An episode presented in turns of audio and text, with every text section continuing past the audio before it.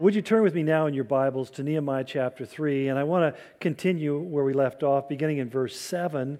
And I'm only going to go down a few verses. I don't want to make you go through the entire chapter. It gets a little pedantic. So, but if you don't mind, would you stand with me as we begin to read this passage?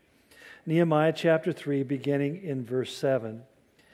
Uh, it's speaking of the rebuilding of the walls and the gates of Jerusalem. And it says, Next to them, repairs were made by the men of Gibeon and Mizpah, Melatiah of Gibeon, and Yadin of Meronoth, uh, places under the authority of the governor of Trans Euphrates.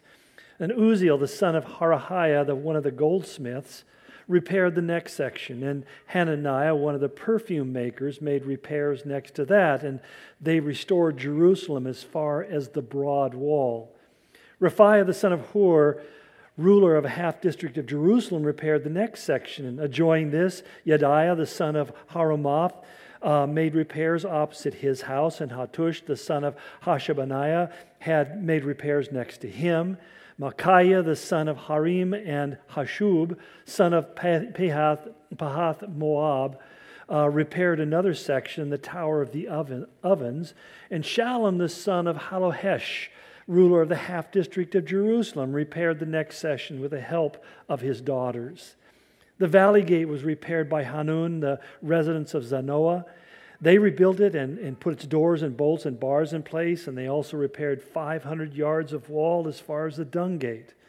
The dung gate was repaired by Micaiah, the son of Rahab, uh, ruler of the district of Beth Hakkerem.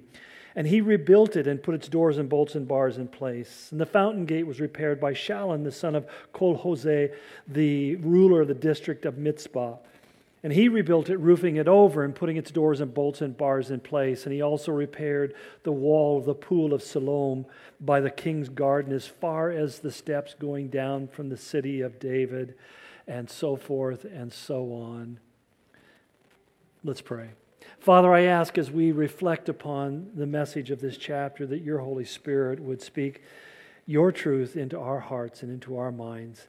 That, Lord, you have a way of just extracting great treasures from places where we would not think otherwise to look.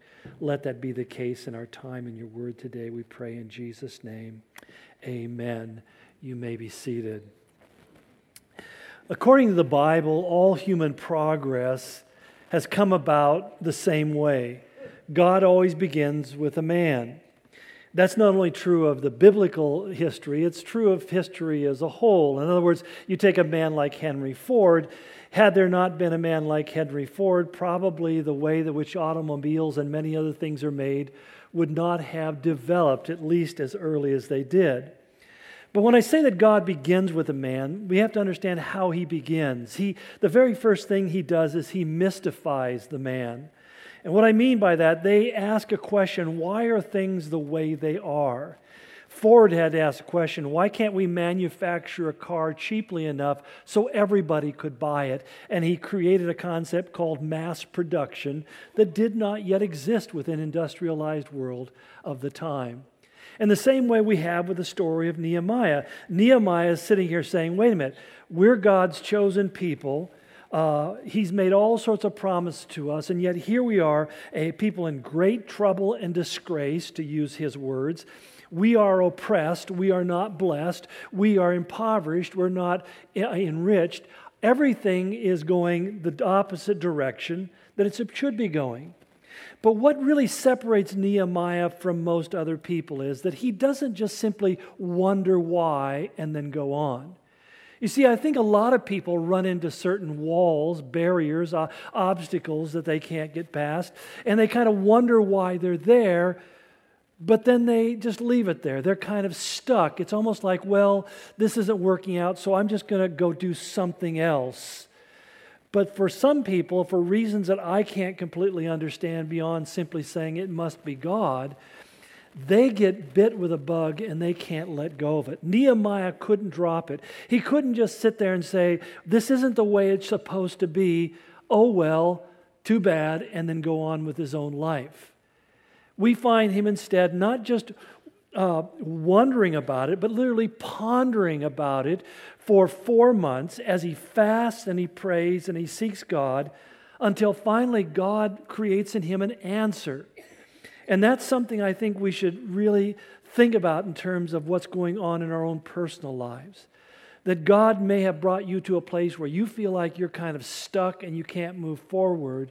And the natural temptation is saying, well, I guess it's just not going to work out. It must not be God's will. And we just go off and do something else. When in fact, God may want you to actually persevere until you penetrate through that barrier and come out on the other side in many ways transformed in some significant way. Because what happened with Nehemiah after this waiting upon God, after becoming like a pit bull that won't let go of the rag and just clinging to it and pulling on it, finally God bursts an answer. And the answer is really simple. He gives, Nehemiah is given a message to deliver to the people in Jerusalem. And we read about that in chapter 2, verse 17, where he says, Come, let us rebuild the wall of Jerusalem, and we will no longer be in disgrace. So, again, after four months of, of digging and saying, Why is this way? Suddenly God says, It's the way it is because of the following the wall needs to be rebuilt. And it's an amazing decision on Nehemiah's part. He leaves the, the pleasure and the power and position of Persepolis, the, the, the, the, uh, capital city of the Persians, and the presence of the king of Persia, and journeys all the way to Jerusalem, which literally is a forgotten backwater uh, that nobody really much cares about, to take on a project that would be full of opposition and nobody would appreciate it. But what changed for him was that God gave him the answer, God gave him the word. And so he has this message. And then that message moves him to move other people so that it actually becomes a movement where actually he talks to the people. He comes to Jerusalem, he says, This is the grace of God that was upon me. This is the material provision that the king has given me. And this is the faith that I have that caused me to move all this way to come here today and invest my life in this work. Their response is, Let us start rebuilding. And so they began the good work. So these things are really the dynamics where God starts with a man, he mystifies the man, and then he gives him a message to deliver. And out of that message, as it's shared, it touches and connects the hearts with other people, and it becomes a movement to accomplish some work. So that all that left now is what is the method by which we're going to approach the project? And that's what chapter 3 is all about. Because Nehemiah obviously understood something. He would not succeed if he tried to build the wall all by himself. This was something that needed to involve many people, not just himself. And it's kind of an amazing dynamic when God begins to move in this way because he starts with a man and then he draws many into a movement that actually becomes many people who become one because they're one in purpose, one in spirit, one in heart, one in mind, in other words, they become unified about doing one particular thing. And it's interesting because you see even the language changes. That in chapters 1 and 2, the most prominent personal pronoun is I and me. That is the personal pronoun in its singular, most singular form. Nehemiah is dealing with himself. He's talking about himself. He's wrestling with himself. He's reacting in himself. And then suddenly, towards the end of chapter uh, 2 and on into the book, it moves from I becomes us and me becomes we. And suddenly it moves from the singular to the plural, that he's no longer a man who is striving in himself to know what God wants and responding in faith to what God wants, but he becomes a leader of a movement of people who share the same passion. And it's interesting to look also at really the diversity of those who were called together. I mean, it's you have many different kinds of people, not just simply men and women working together, which was not common in that day and that time.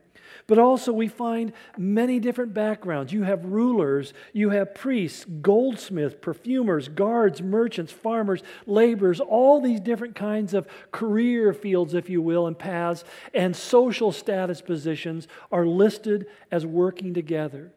That the ruler and the priest and the, the laborer are all doing the same work together in unity. In other words, what they do is defined by the need, not by personal identity. They're responding to what needs to be done. And they come from a variety of places. In the chapter, it lists some eight different towns and villages, so that most of the people who are working on the project aren't even from Jerusalem, but rather they, they're laboring for what Jerusalem represents to them, not anything that they would necessarily personally or immediately benefit from. And we find, thirdly, that they fill such a variety of positions. There are 40 different work crews working on 45 separate parts of the wall and 10 separate gates.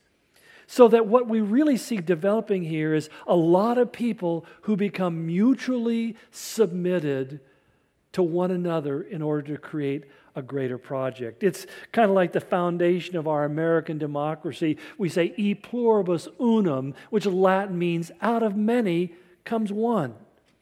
And one in the sense that there's such diversity amongst them, but they are all united in accomplishing the same goal. And what that requires is for me to realize that the mission that I'm called to fulfill is greater than me. The mission becomes greater than me.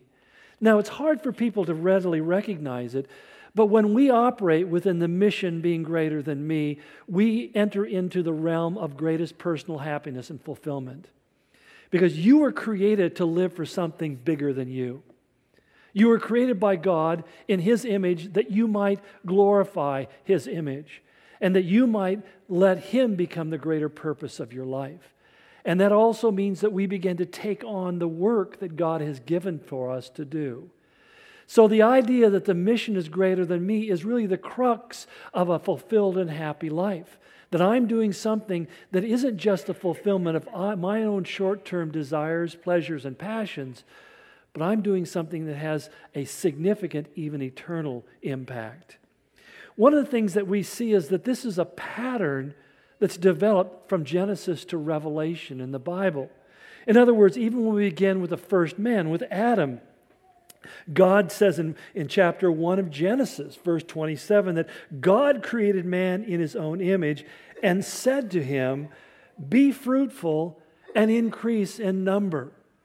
In other words, you and I are created to be productive. And even talking about literally populating the earth. He's, God's goal is that the number of people that populated the earth would increase, not decrease.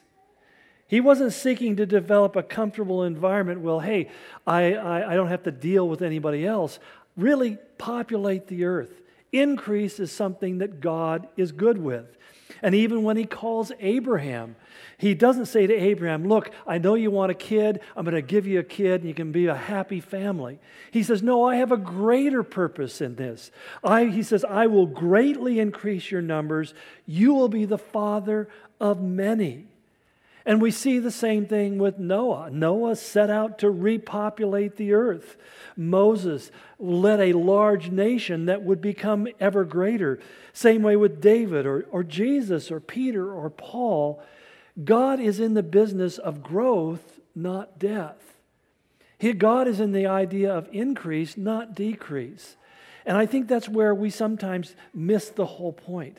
Because even when we talk about the church, there's a, a whole feeling that really a church doesn't need to grow, it's not significant. But what I find is the church that doesn't grow is a church that also is beginning to die. I find people are surprised many times when you tell them that the first church that existed on the planet on the day of Pentecost was a megachurch. 3,000 people got saved in one day. And I don't read any place where it's saying, no, this isn't good some of you are going to have to leave. You know, we're the chosen frozen, we're the heroic hundred, and that's what we should stay. No, the idea is that we would multiply. That's the idea that when we get infected with God through Jesus Christ sending His Holy Spirit into our hearts, that we would share the disease of eternal life. That we begin to infect the world, that we would touch them with what has touched us. And this is something that we see in Old and New Testament was the idea that God was in the idea of increasing. The problem is, when I go back to God always starting a man, is that the objective is not simply to exalt the man.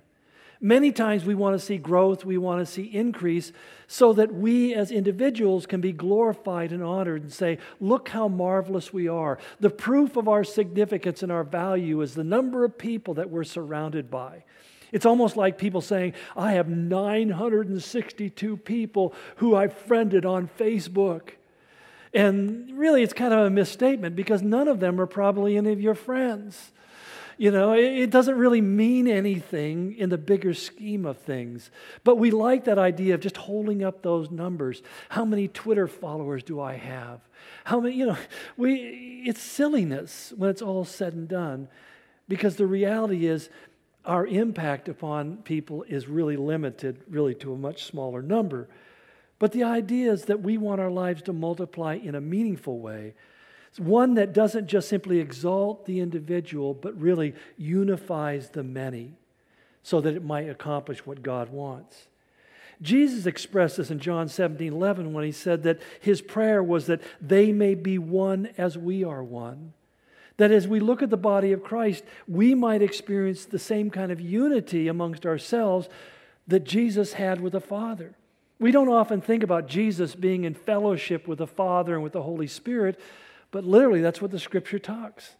That God is not a monad, He simply exists in one unit by Himself. God has from eternity had fellowship with Himself through Father, Son, and Holy Spirit. And that fellowship is so sweet that God said, let's create man in our image so that man can also share in our fellowship with Father, Son, and Holy Spirit. And in turn, they learn to have, imitate God by having fellowship one with another. That's why central to the idea of the very Godhead is the connectivity of God existing in community. And for us to be living in a way that reflects the image of God, it means that we are also living in that kind of spiritual community with God's people who are also his image bearers. And we see that being fulfilled in the foundation of the early church. In fact, the very first church we talked about in Acts 2:44 it says all the believers were together and had everything in common. And every day they continued to meet together. And what happened, he says, and the Lord added to their number daily those who were being saved. They had everything in common. Literally, the word koinonia. There was this, this idea of sharing and doing life together. That's the essence of that statement. That as a reflection of doing life with God, they started doing life together as followers of God. And that's why Paul even instructs the church in, in 1 Corinthians 1. He said, Agree with one another so that there may be no divisions among you, and that you may be perfectly united in mind and thought. Or he says to the Philippians, Make my joy complete by being like minded, having the same love, being one in spirit and purpose. So, as I said, what we see is a, a consistent statement and pattern that Christians are supposed to live in a kind of a community relationship that enables them to, in a very real, functional, measurable way, do life together as followers of Christ. Now, if what I've just said hasn't convinced you, let me beat you to death with passages that prove my point. For example, if you ever go and look up in the Bible what we call the one another passages in the New Testament, especially in Paul's writings, it's, it's pretty pedantic, but it's kind of powerful in a way. Because, for example, in Romans chapter 12, verse 10, he says, Be devoted to one another in brotherly love. Then he goes on, honor one another. In chapter verse 16, he says, live in harmony with one another. Chapter 13, 8 is one of my favorite New Testament passages. Let no debt remain outstanding except the continuing debt to love one another. In fact, 10 times we're commanded in the New Testament to love one another. In Romans 14, 13, stop passing judgment on one another. 15, 7, he says, accept one another. 15, 14, instruct one another. 16, 16, greet one another. 11 times we're told to greet one another. In Galatians 5:13, serve one another. Ephesians 4:2, be patient, bearing with one another. In chapter 4 verse 32, be kind and compassionate to one another, forgiving each other, just as Christ in, in Christ God forgave you. Ephesians 5:19 speak to one another. 521 submit to one another. Colossians 3:16 teach and admonish one another. 1 Thessalonians 5:11 build up one another. Three more times we're told to do the same. Hebrews 10:24 spur one another on towards love and good needs good deeds excuse me. James 4:11 do not slander one another 1 Peter 3 8, live in harmony with one another. 1 Peter 4 9, offer hospitality to one another. Chapter 5, verse 5, live with humility towards one another. And of course, 1 John 1 7, have fellowship with one another. And again, that word fellowship is this word koinonia. Share your lives together. Now, I understand why that doesn't get a lot of people excited because some people are harder to share your life with. In fact, who are those people? Those are the people you get to know well. If I only know you superficially, it's wonderful. We have no trouble getting along. I say hi, goodbye, and I'm on my way. But if I'm going to do life with you, I'm going to discover sides of you that I hadn't ever known. Now, in my case, you'll just find beauty and goodness. You won't see any bad stuff. But, but in your case, you know. But isn't that the reality? I, I remember I used to go on the early days of doing mission trips. I remember me and two other guys went to India for three weeks. And let me tell you, I discovered a whole other side of these fellas. If it hadn't been my, for my sinless perfection, we wouldn't have made it. But it was really interesting when you, you're not eating well and you're hot and you're suffering from all sorts of biological after effects of eating poison food. I mean, it's, it's interesting dynamic that you see a side and sometimes the insides of other people that you didn't know were there. And at that moment, the, the idea of just simply saying, I wanna, we're going to love each other, we're going to support each other. When people are cranky and irritable and not really behaving well, that's when you realize that that's how fellowship happens. It's sharing in our lives together, even when our lives are not being fun. So, that what becomes overwhelmingly clear, and I hope to overemphasize, is two simple truths, I think. That the first thing is that God doesn't favor one person over another. There are no super saints. There are no religious loyalty, royalty. There's no Christian celebrities. Those are all fantasies.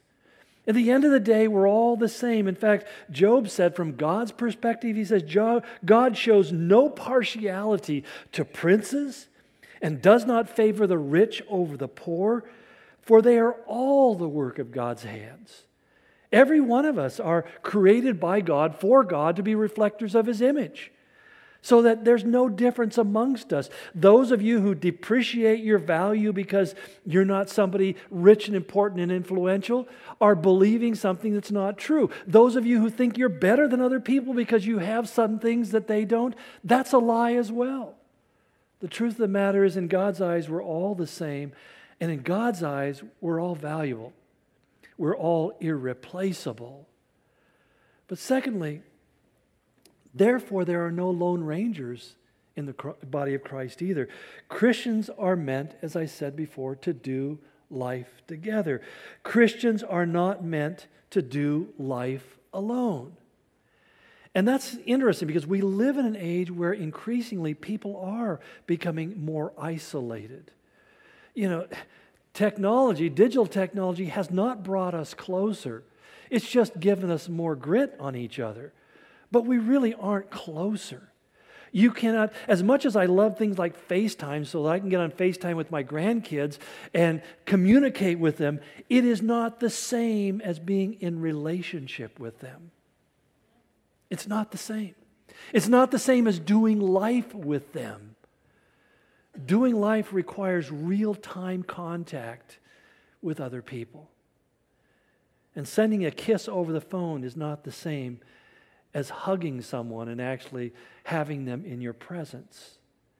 And so we need to understand that this age that we live in that seems to promise us this ability to bridge gaps will not bridge any gaps as long as they're digitally defined. What really creates relationship is people being in proximity with other people.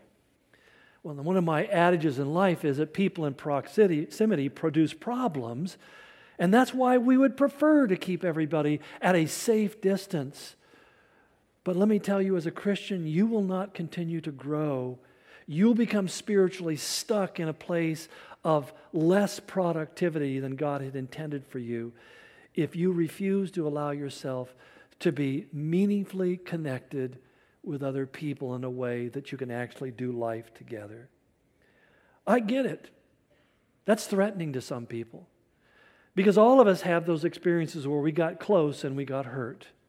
You're not alone. But also, what we need to recognize is when you got hurt, God had a plan to use that hurt to help you grow in ways that you would never have imagined. But let me shift the focus just a minute and try to bring it back afterwards. You see, when, when a person, like a Christian, comes to a church, everyone is looking for something. And I've really reduced it down to three different things that people are looking for. The first and most common thing I hear from people is I want to be part of a community of believers. I want to be part of a community that I belong to. And the ideal is if I can find my seven best friends, that's where I'm going to go to church. Uh, now, I don't necessarily think that's bad. But I think it has some problems if that's our primary motivator for why we become part of anything. Because the problem is, is we're supposed to be followers of Jesus, not followers of our best friends. And the problem is, is that we may tolerate things that we shouldn't because that's where our best friends are, instead of doing those things that we know are right and good. So just making that choice means that we're really not committing to community outside of our seven best friends. The secondly, I find that people come to a church looking for a cause to believe in. Uh, it's interesting to me, over the years, I've seen that there are many people who the first thing they want to know is what is your position on pro life, pro marriage, pro family, pro homeschool, political activism? Uh, what do you think about generational differences? What do you think about music and your music preferences? And what about the preaching style? And on and on it goes. This whole list of things that, as if they're going through you know, Fred Meyer or, or, or Albertsons or Safeway, and they're kind of deciding, you know, do I get the 12 ounce can or the 10 ounce can? Do I want my olives sliced, diced, or whatever? You know, we have this idea that we just kind of shop around for those things and create our own little picnic basket of Christianity. And the problem is, is that oftentimes God will shift the focus of a church and when that happens, it's like, okay, I'm out of here. They're apostate. But what is the right motivation? It's not to have a com- community to belong to, it's not to have a cause to believe in, it's to find Christ to bow down to. You see, the central purpose of church is to bring people together in a way that causes them to bow down to Christ in a more meaningful way. A.W. Tozer, in his classic work, Pursuit of God, explained it this way. He says, Has it ever occurred to you that 100 pianos all tuned to the same fork are automatically tuned to each other? They are of one accord by being tuned not to each other, but to another standard to which each one must individually bow. So 100 worshipers meet together, each one looking away to Christ, are in heart nearer to each other than they could possibly be were they to become unity conscious and turn their eyes away from God to strive for closer fellowship. In other words, what Tozer was reacting to was the, the crusade basically saying, we just need to be unified. We need to be on the same page. Let's all get together. Let's all work for the same thing, as if unity was an end in itself. So that if everybody is unified, isn't that wonderful? But let me tell you something, friends. The Nazis were unified, they were very unified. The Cambodians under Pol Pot were unified. The Chinese under Mao were unified. The Russians under Stalin were unified. But he was responsible for over 30 million people's death. Hitler was responsible for maybe 16 million people's death. Pol Pot for at least 4 million people's death. I mean, we can look at that. Mao Zedong, we aren't even sure how many people perished under his despotism. They had unity, but unity around the wrong thing become the worst evil in fact, God even warned about that, didn't he, in the Tower of Babel? When he said in Genesis 11, 6, if as one people speaking the same language they have begun to do this, then nothing will be impossible to them. Unity is a powerful thing. It can be used for great good or it can be used for great harm. So, how do we make sure that we have a unity that is healthy and is glorifying to God and is good for everybody involved? It begins by every person determining in their heart, I want to live a life that's bowed down to Christ. I want my life to be in tune with Jesus. One of the things that's beautiful about watching somebody play the harp is how many strings are there in a full on a large harp? Anybody know? Anybody happen to know that piece of trivia? I'll have to go home and look that up. That kind of stuff that I obsess on, I'm sorry. But there's a lot of them. There's a lot of them. And you realize that every string is different? They're different gauges, they're even different tones. And you tune all of them, but in the end, they have this incredible harmonious sound together. And that's the way the body of Christ is. It's many different strings, and each of us is being tuned, but we're being tuned to what God specifically has called us to do.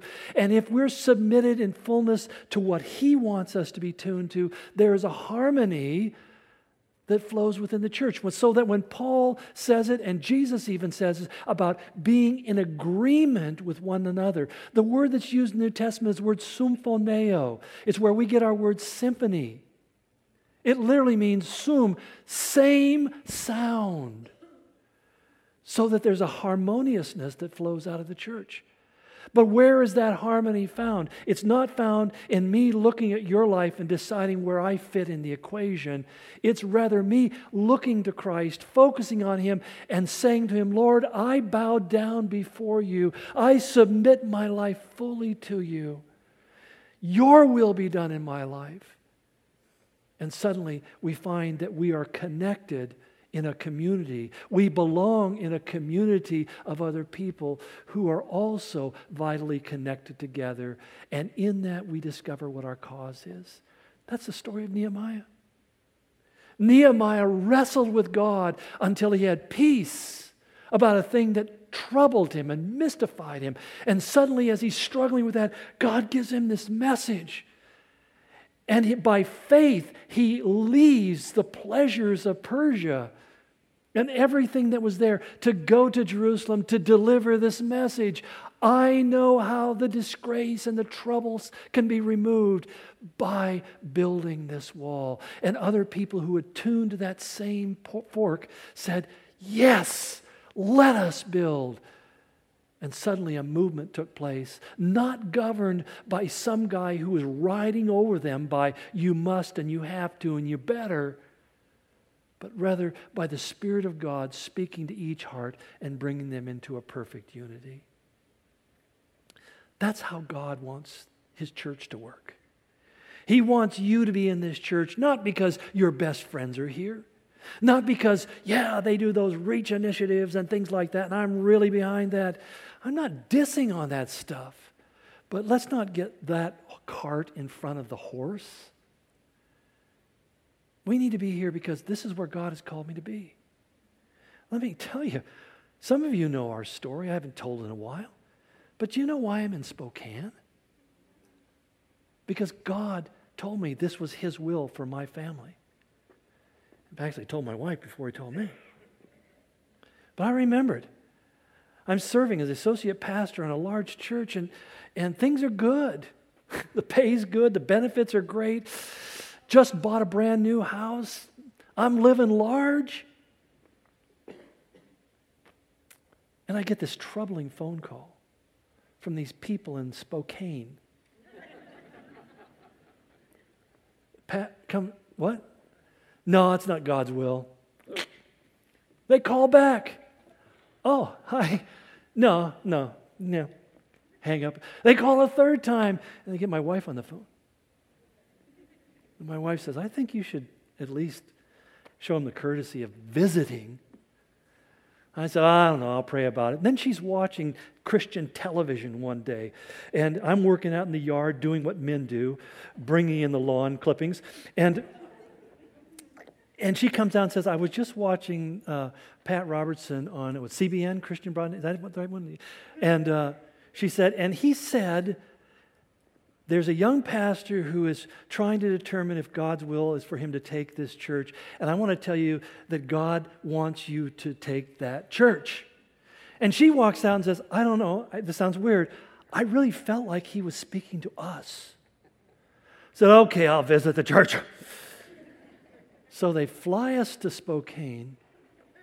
They take us out to dinner. They treat us so nice. They're friendly people. They look at me with such adoring expectations. I love the tension. And I remember laying in bed that night in the dark, and I said to my wife, I feel terrible for coming here. We accepted their hospitality, let them pay for all this stuff, and tomorrow I'm just going to have to tell them it's not God's will. I mean, I, I went to, my wife said, Yeah, that's, that's kind of tough. And we went to sleep. By noon the next day, I looked at her and she looked at me and said, We're supposed to move here. I said, Oh, man, this ruins all my plans. There goes my pay raise. There goes my benefits. what do I do with this house we just bought two months ago? I mean, I'm just sitting there going, What is this all about? So, why am I here today? And the answer is really simple because God made it so clear this is my will. And it may seem to you like that would be easy, but what we were looking to is moving to a place where there was no real definition of what we were moving to. I wonder where my son got it. but you just know that. And it's suddenly when you begin to find yourself sharing your story, other people hear that, and not everybody, but other people start going, you know, that story resonates with my soul. That's what I want to experience in my life. And I want to walk through life and do life together with people who are hearing God in the same way. And suddenly you find God giving you causes to focus on together so that you bow down to Christ, you, become, you begin to belong to a community, and you begin to have a cause that you can believe in. And your life is beginning to move in a direction that you never would have imagined. That doesn't mean there aren't problems or barriers. There are three things that I find that often get in the way of, of us really, as believers, experiencing this full unity of spirit that God wants. And I think the first one is just simply Satan himself. Satan is terrified of Christians moving in one heart and one mind and one purpose. Terrified by it. It absolutely just drives him demonic. You know? Because I just read that passage in Genesis 11. Basically says, if they all start speaking the same language, Nothing will be impossible to them. And in a way, that's what happens when God begins to call his people towards a community of believers and they begin to focus on a cause. There's a common language of the Spirit that they begin to hear. God begins to speak into everybody's life the same thing. So that when it came to launching this missionary enterprise of Paul and Barnabas Incorporated in Acts chapter 13, the elders of Antioch, it says they're fasting and they're praying, and the Holy Spirit falls down upon upon them. And what happens? They look at each other and say, It seems good to us and the Holy Spirit to send Paul and Barnabas to do this work. And they're all in agreement because everybody says, This is what God wants, this is His will. And they become supportive of it. And they begin to move in the same direction. Satan will do everything. He'll, he'll bring confusion. I mean, 1 Corinthians 14 33, it says, God is not the author of confusion. One of the things I realized when I first read that was when things become confusing, it's not God who's doing it. And it may not be just my own addled brain. The reality is, maybe the demons of darkness want to create all sorts of confusion. What's going on? What's happening? I don't understand. We don't like confusion. We like to have everything simple and clear. But when you begin to follow God, there are seasons where confusion is the order of the day. There are seasons where you say, God, I don't know what you're doing. I have no idea. I remember Elisabeth Elliot had a great testimony. I can't re- re- quote it quite exactly as she wrote it, but she said, uh, you know, it goes on this whole thing about the attributes of God. God is wonderful, God's great, God's loving, God's perfect, blah, blah, blah, all powerful, blah, blah, blah, blah. And then she comes to the end and she says, this paragraph and says, but I never know what he's doing. And I thought, what honesty, I love it. Here, this great woman of God says, I never really know what he's doing. I never know what his next move is going to be. He's always surprising me. So that there's you got to get to a place where you realize I'm not defined by clarity, I'm defined by God. I'm defined by Christ.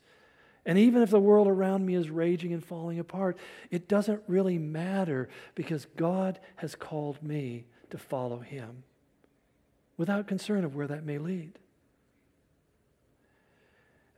Satan loves to use accusation. Revelations 12:10, he's the accuser of the brothers who accuses them day and night.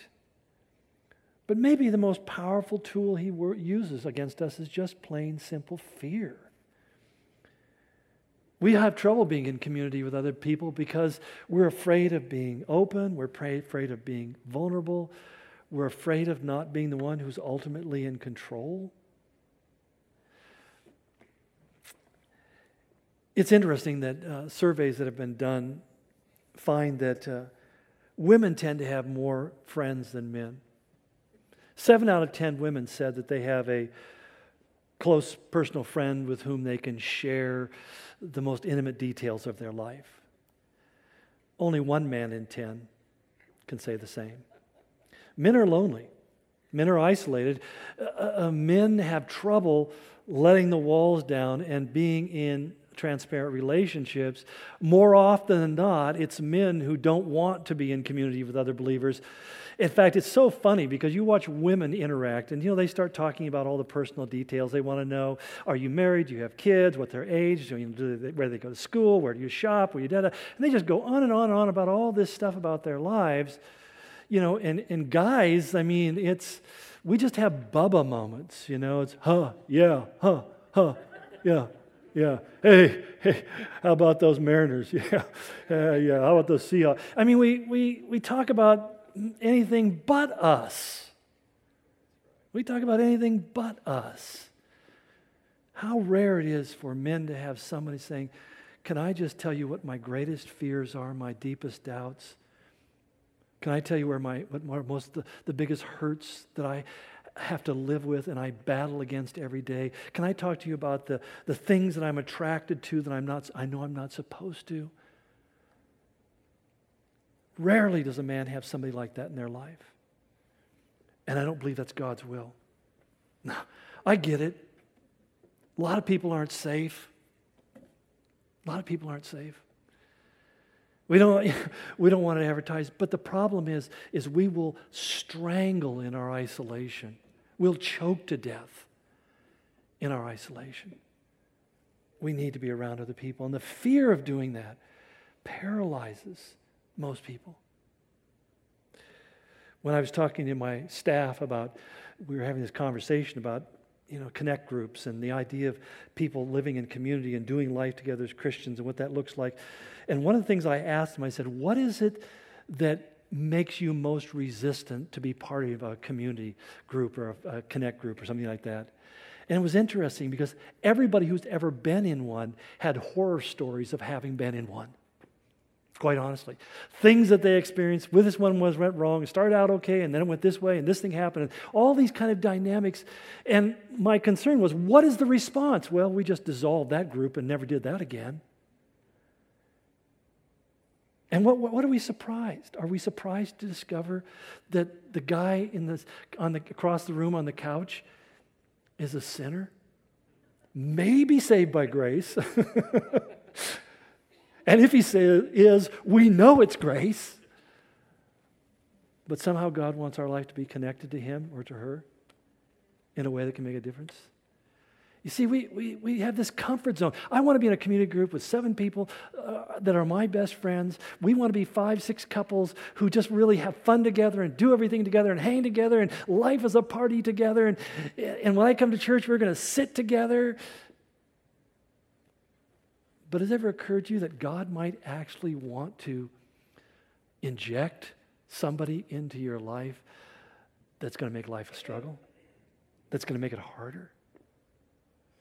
Because that's where we grow, and that's where we glow with the grace of God when we say, God, this is a challenge. The second thing I think gets in our way is what the scripture calls the selfish ambition. We all have our private agenda, which is about me and doesn't really have a lot of room for we. We don't mind if others are involved as long as they do exactly as we tell them. In fact, we even see it in verse 5 here of the, the chapter. It says, The next section was repaired by the men of Tekoa, but their nobles would not put their shoulders to the work under their supervisors. In other words, what it's saying is because they weren't in charge, they didn't want to play along. Because they weren't in control, they didn't want to cooperate. And that's an interesting dynamic because, see, each of us struggle with our own personal agenda. We know what our perfect life looks like, and we're struggling to see if we can craft it in some way with what resources we can cobble together. But James said, gave a very scary warning in James 3:16. He said, "For where you have envy and selfish ambition, there you find disorder and every evil practice." When selfishness enters into the equation, community dissolves. Now, that shouldn't surprise any of us. But the thing that destroys the sense of community is when I become concerned with my welfare more than I do about the welfare of the community of believers I'm part of. Because he goes on in 2 Corinthians 12 to talk about the, the fruit of selfish ambition. He says, quarreling, jealousy, outbursts of anger, factions, slander, gossip, arrogance, disorder, or literally confusion.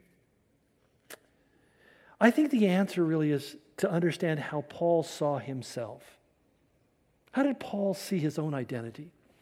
Well, he tells us very clearly in the opening of two or three of his letters to the churches, particularly Romans 1 1. He opens up and he says, Here, Here's who I am. I am Paul, a slave of Jesus Christ, appointed by God to be an apostle.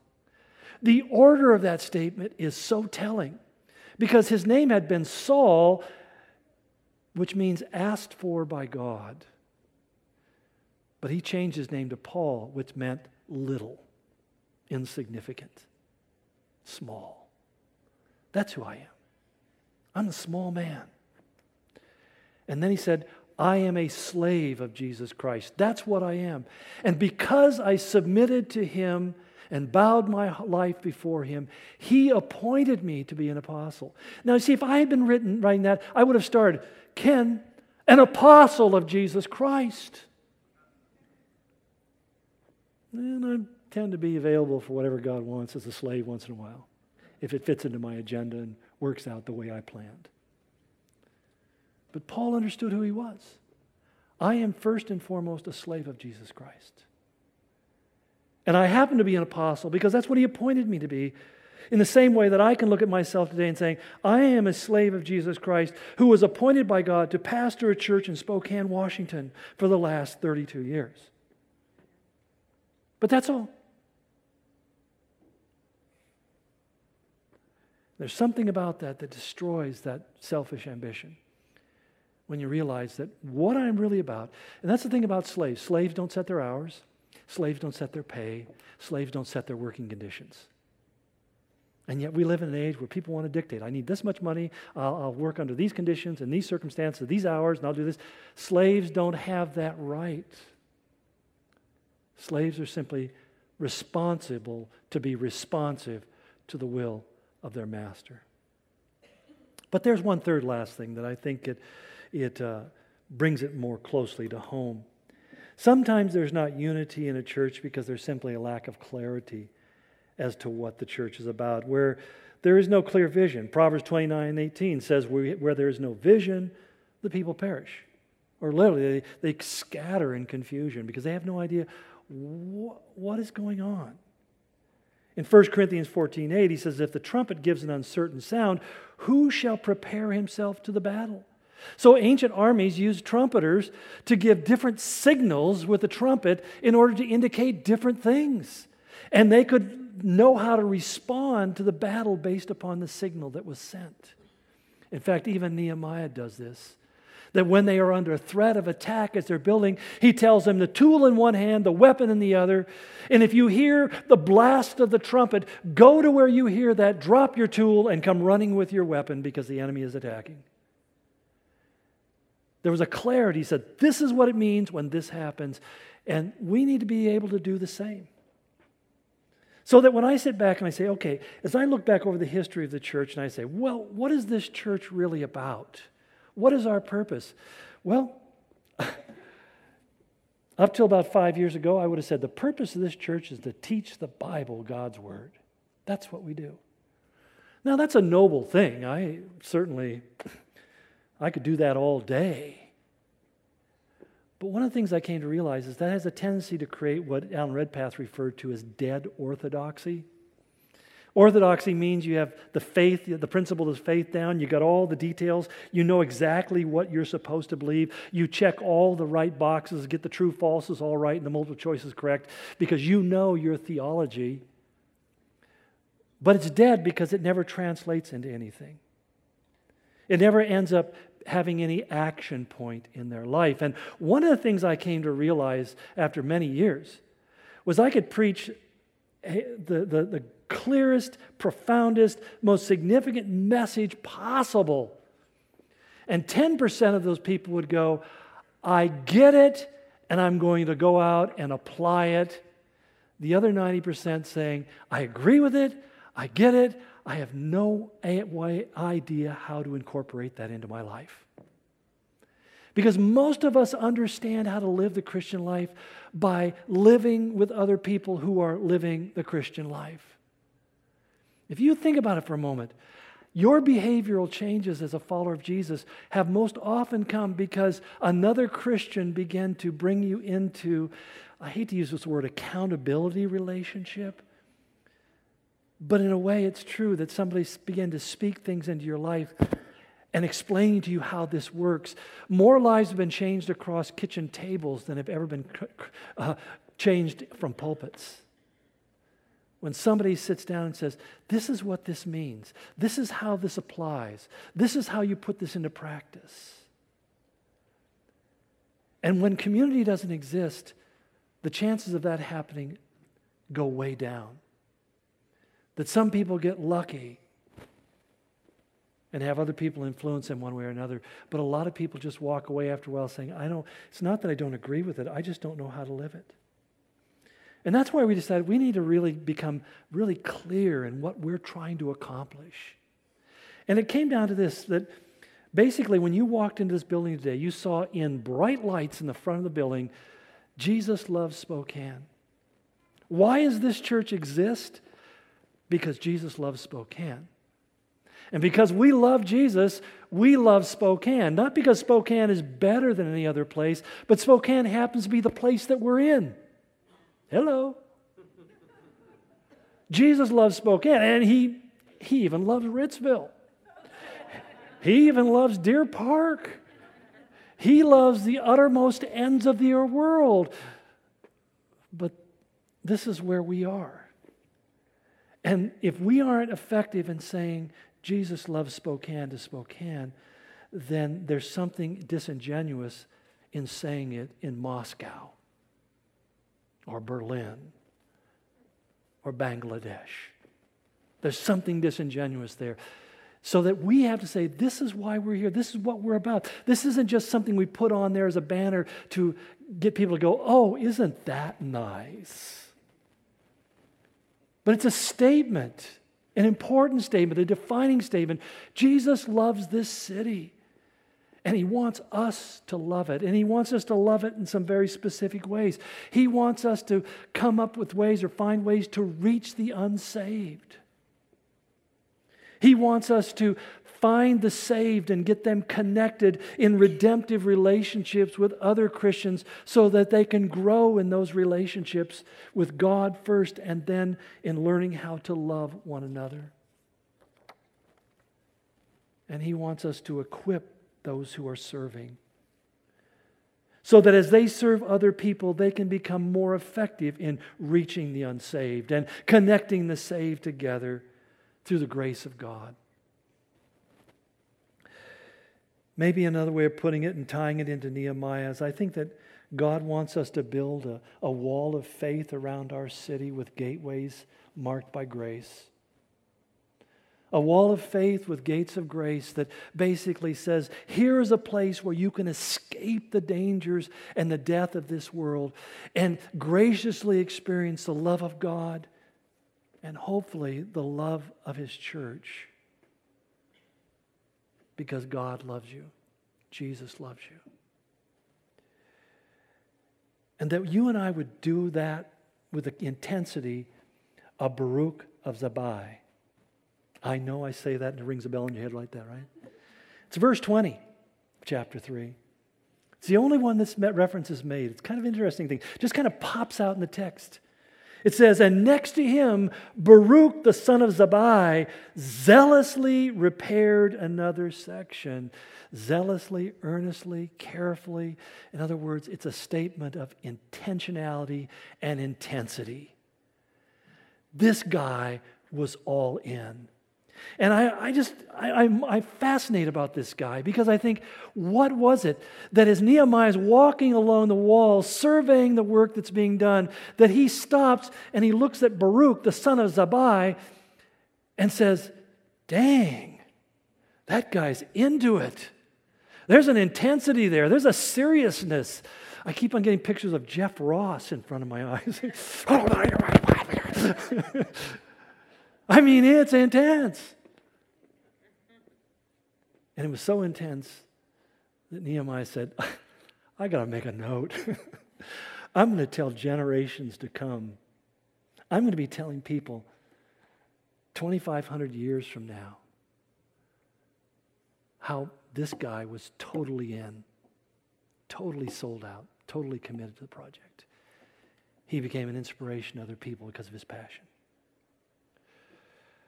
That's the guy I want to be. That's the guy I would wish you would want to be. Not somebody who's just kind of going along to go along, but rather who has just become very passionate and clear, saying, I bow before Christ in humility, submission, and I say, Lord, your will be done. Place me where you want me to be. And surround me with a community that I can belong to, that accepts me. They, they fully know me and they fully love me, warts and all. And let me be about whatever cause that you want me to be about, something that I can believe in with all of my heart, something that I can own and saying, I feel passionate about this. This is something that is life giving to me. This is something that turns my crank. This is something I say, God, this is what I want to do. You see, for me, it's, that was defined a long time ago. I bowed down to Christ and I ended up here. I found myself belonging to a community of believers, and I found myself being able to do something that is life giving to me, and that's talking about this book.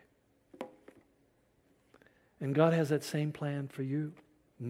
Not the exact thing necessarily, maybe. Somebody's got to fill this pulpit someday when I'm senile and saying weird stuff, you know. Great John Newton, they had one day 84 years of age. Somebody had to come up and walk him off the stage because he his mind was gone, and he, they said, we can't just sit here and let him you know, keep on saying this nonsense. My wife says that happened years ago, but I'm still, I'm still busy faking it. But God has this thing for you. Don't get stuck in mediocrity. Don't get stuck in safe places and the simple things and the staying where I am because that's what I know and I can control. Come to Him and say, Lord, here I am. You, you have all of me. Whatever you want to do with that. I am your slave. I'm making myself, Paul, small. I'm willing to be your slave. Appoint me to what you have called me to be about, and I will do it. And then just tighten your seatbelt because you are in for a ride. Father God, I pray in the name of Jesus all of the power and authority, that your Holy Spirit would take these things that I've attempted to communicate and you would just begin to impress them into the, the deepest parts of who we are, Lord. Those parts that maybe we don't even know are there. And you would begin to expose us to your truth and to your will and to your passion in a way that would be transformational. That, Lord, we could become Baruch of Zabbai, the son of Zabbai. We would become those, those people who are zealous and earnest and vehement about what you've called them to be about because they know that's what you want. I pray, Father, for my brothers and sisters this morning. And I just ask God that you would just give them that passion, that to be able to just say, Lord, I want to be all in. I don't want to be part way. I want to be all in. As our heads are bowed and our eyes are closed, if that's what you want, would you just tell that to God by raising your hand right now? Not to tell me or anybody else, but just to simply say, God, I want to be that person who's all in. I don't want to be just kind of part in. I want to be all the way there. Because as you raise your hand, that's as if you're praying that directly to the throne of heaven and you're saying, God, here am I, Lord. Take me, use me. I want to be that person. I'm willing to be that person. Let me become that person. Surround me with a, a community of people who have the same passion, with whom my soul is in harmony, Lord. And deliver to me a cause that I can believe in. God, do that work in us. I pray in Jesus' name. Amen. As we close and we worship together, we partake of the elements of communion together, never forget that every time you take these elements, that this is not just simply religion, it's not ritual, it is a way of responding to God by our physical movement. I mean, it's, it's, we objectively respond to God and say, God, here's my life. You gave your life. You gave everything, your body, your blood. You poured it all out for my redemption. And I now am responding in faith. I take these elements because I want to declare that I'm giving you all of me because you gave everything you were to save me.